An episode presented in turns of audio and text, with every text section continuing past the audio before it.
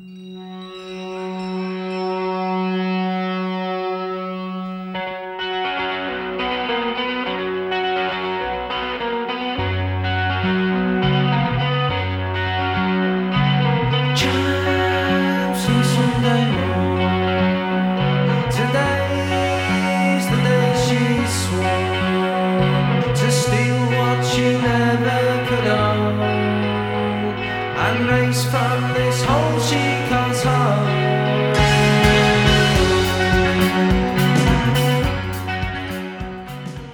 Boa noite e bem-vindos a mais um London Calling.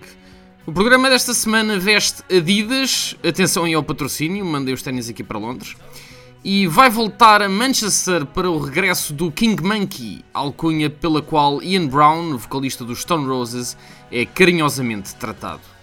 Ian Brown vai lançar esta semana o seu novo álbum Ripples e o London Calling vai celebrar a sua carreira tanto nos Stone Roses como a solo. Ripples é o primeiro álbum a solo de Ian Brown em 10 anos, uma carreira que foi interrompida pela reunião dos Stone Roses em 2011, uma reunião que prometia ser gloriosa e trazer o terceiro álbum da banda, algo que infelizmente nunca aconteceu.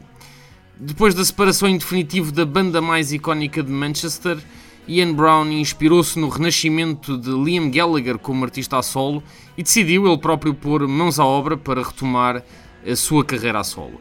Uma carreira que começou há 20 anos e que entre 1998 e 2009 produziu um output discográfico de respeito, bem maior, aliás, do que o dos próprios Stone Roses. Claro que não é a mesma coisa, mas a preparar este programa dei-me conta que gostava de muito mais material a solo de Ian Brown do que eu próprio pensava. Vamos então ao The Return of King Monkey, o resumo da carreira de um dos personagens mais cool do mundo da música e nome de um dos meus casacos, Ian Brown.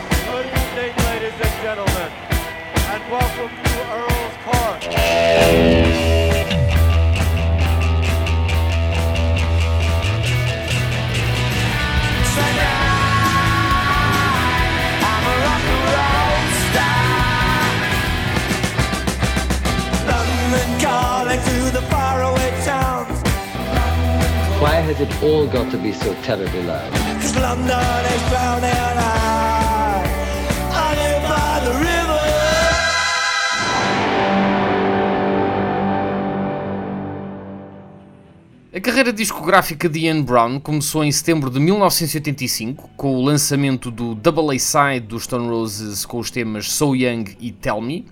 O primeiro single da banda foi produzido por Martin Hannett, o lendário e ubico produtor mancuniano e proclamado criador do Manchester Sound, que tivemos aqui largamente há duas semanas no programa dedicado à música de Manchester. Os temas deste primeiro single mostravam os Stone Roses num registro mais agressivo e até diria depressivo do que a matriz que os caracterizaria mais tarde, um registro mais em linha com o que outras bandas de Manchester, também produzidas por Martin Hannett, ofereciam na altura. O single não representava aquilo que eram Stone Roses e felizmente passou praticamente despercebido, obrigando então a banda a voltar à estaca zero e reformular a sua sonoridade. Em boa hora o fez, uma vez que quando os Stone Roses voltaram a gravar, já foi como a força motriz de positivismo que conhecemos e aprendemos a amar nos anos mais tarde.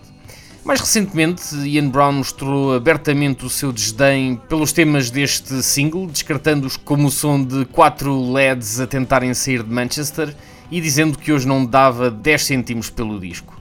Ouvimos então So Young, de 1975, originalmente batizado de Misery Dictionary, mas depois alterado porque soava demasiado a um tema dos The Smiths. De facto. Ficamos então com So Young.